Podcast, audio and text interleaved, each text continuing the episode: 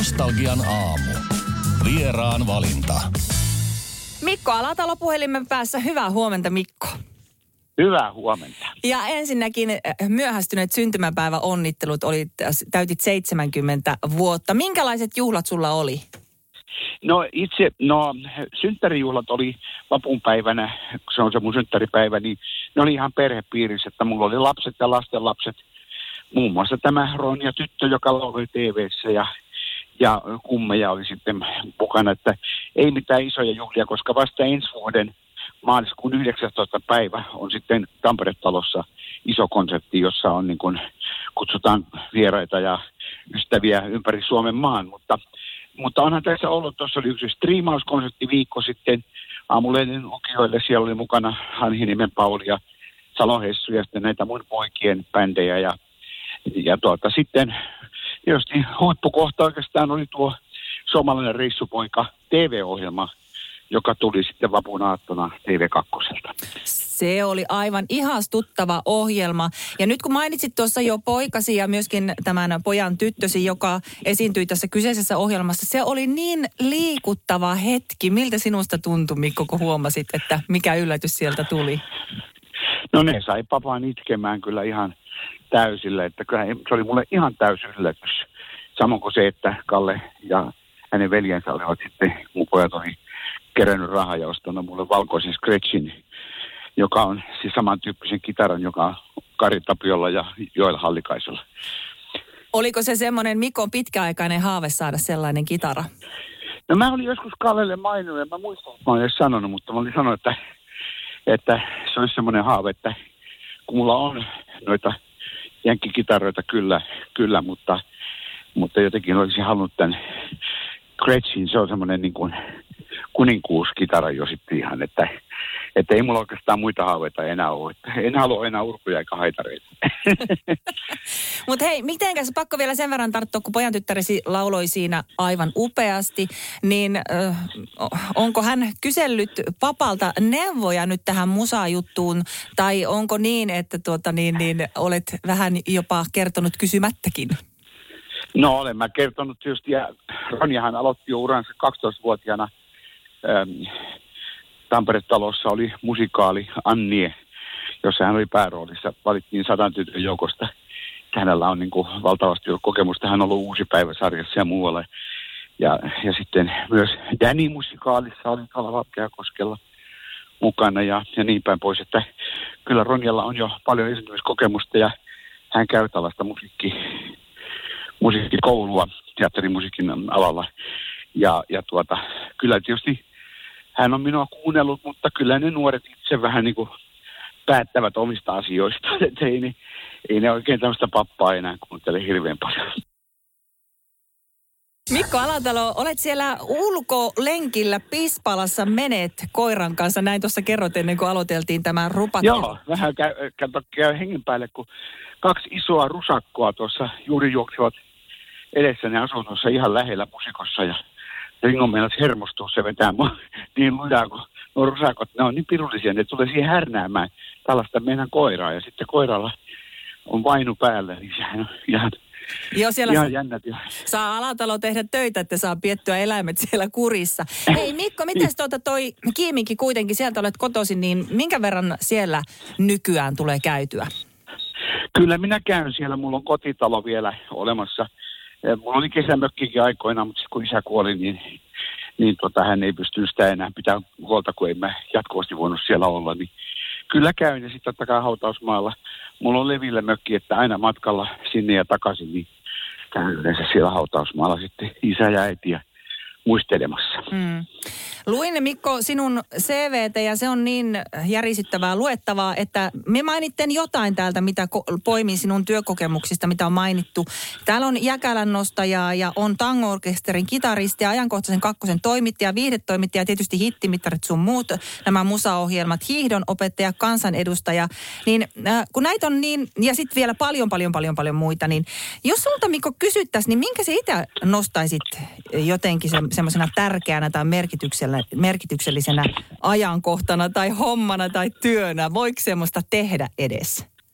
No, kyllä mä, kyllä mä nostaisin tietysti sen Wiki Lee voiton niin kuin isona juttuna, koska se teki opparimikosta koko kansan mikon. Eli mehän on käynyt sen jälkeen kaikki Suomen kylät laulamassa ja sitten tuota, totta kai myös nämä pohjoisesta kertovat siirtomaan Suomen laulut. Se saa laulusarja kolme LPtä ja sitä seuranneet lähiölaulut ja, ja myös 2000-luvulla kolme kantrilevy, jossa tämä maaseututeema jatkui vielä, niin, niin kyllä mä niitä pidän niin kuin päätöinä. Toki 16 vuotta eduskunnassakin oli tärkeää aikaa ja, ja tosiaankin tein aika paljon duunia tekijänoikeuksien hyväksi. Ja sekin oli yksi syy varmasti tuohon erikois Emmaan aikoina ja myös Suomi-palkinto, että se ei ollut pelkästään urasta, vaan se oli myös tästä työstä taiteilijoiden etujen hyväksi. Mikko Alatalo, nyt tämä sinun ura on niin järkelemäinen ja siellä on monenlaisia juttuja. Sanoit vähän aikaa sitten, että tuota, nyt kun sait sen hienon kitaran synttärilahjaksi, niin siitä oikein muusta nyt enää sitten unelmoi, etkä haaveile. Mutta mitä tulevaisuuden suunnitelmia sulla Mikko on? Niitä varmasti on. No mähän on nykyään puoli lappilainen, että mä vietän aika paljon aikaa tuolla levillä ja, ja varsinkin talvella. Ja, ja, ja mä toivon, kun käytiin, nytkin käytiin romatti, romanssikahvilassa Vallaksella ja Ylläksellä käytiin syömässä, kun levillä ollut ravintolat auki, niin, niin tota, mä käyn kun tietysti ympäri Lappia kierrän, kierrän tota sitten laskemassa talvisin, niin mä toivon, että noin mun polvet ja jalat kestää, että pystyn vielä vanhempanakin tosiaan laskemaan ja sitten muistipelaa niin, että muistaa millä tunturilla on. mutta hei, niin laskettelu on Mikko sinun juttu, mutta miten tuleeko käytyä kesäisin tai syksyisin Lapissa?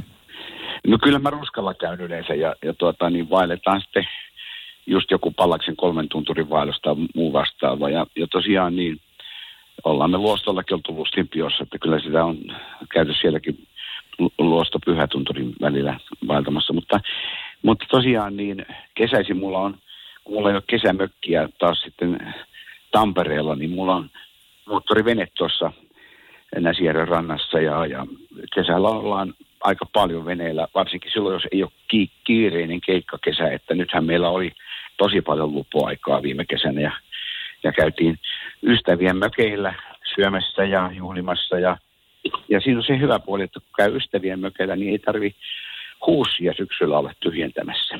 Hyvä taktiikka, hyvä Mikko.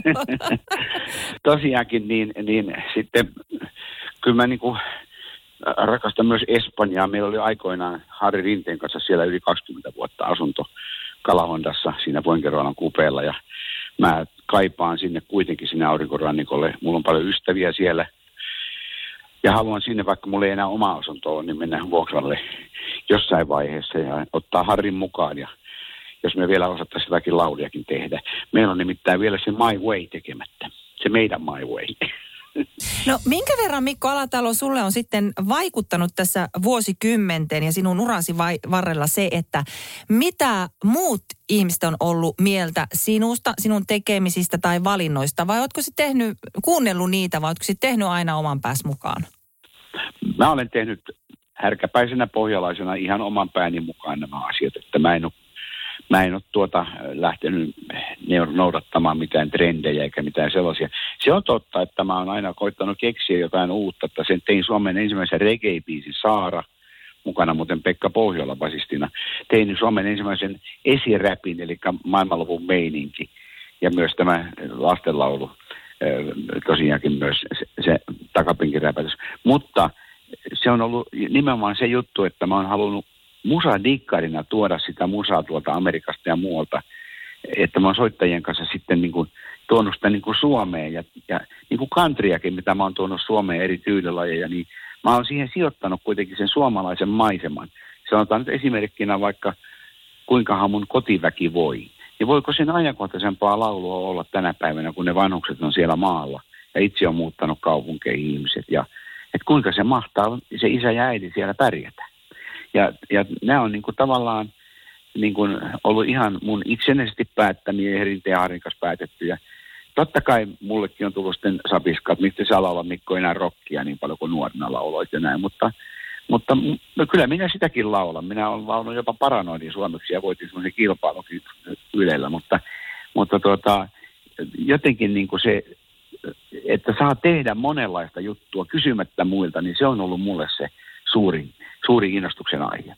Niin ajattelen, jos et olisi, et, olisi tehnyt oman päässä mukaan ja muuta, niin kuinka paljon hienoja juttuja olisi jäänyt tekemättä ja mahtavia lauluja olisi jäänyt, että niitä ei olisi kenties tullut. Sä oot, sä on ihan oikeassa, että on hienoa tehdä paljon lauluja. Me ollaan 700 laulua, tämä on tehnyt 700 laulua levyllä ja 600 Harrin kanssa ja Juisinkin kanssa muutama kymmenen, mutta, mutta nyt kun me tehtiin tämmöinen kokoelma, 10 CD-boksi, suomalainen reissupoika – juhlan kunniaksi, niin, niin siinä on 235 ja joku kysyy, että no milloin sä teet sitten sen 700 laulun boksi, boksi, niin mä sanoin, että kyllä se on niin, että osa biiseistä on semmoisia, että historia voi armeliasti niin unohtaa.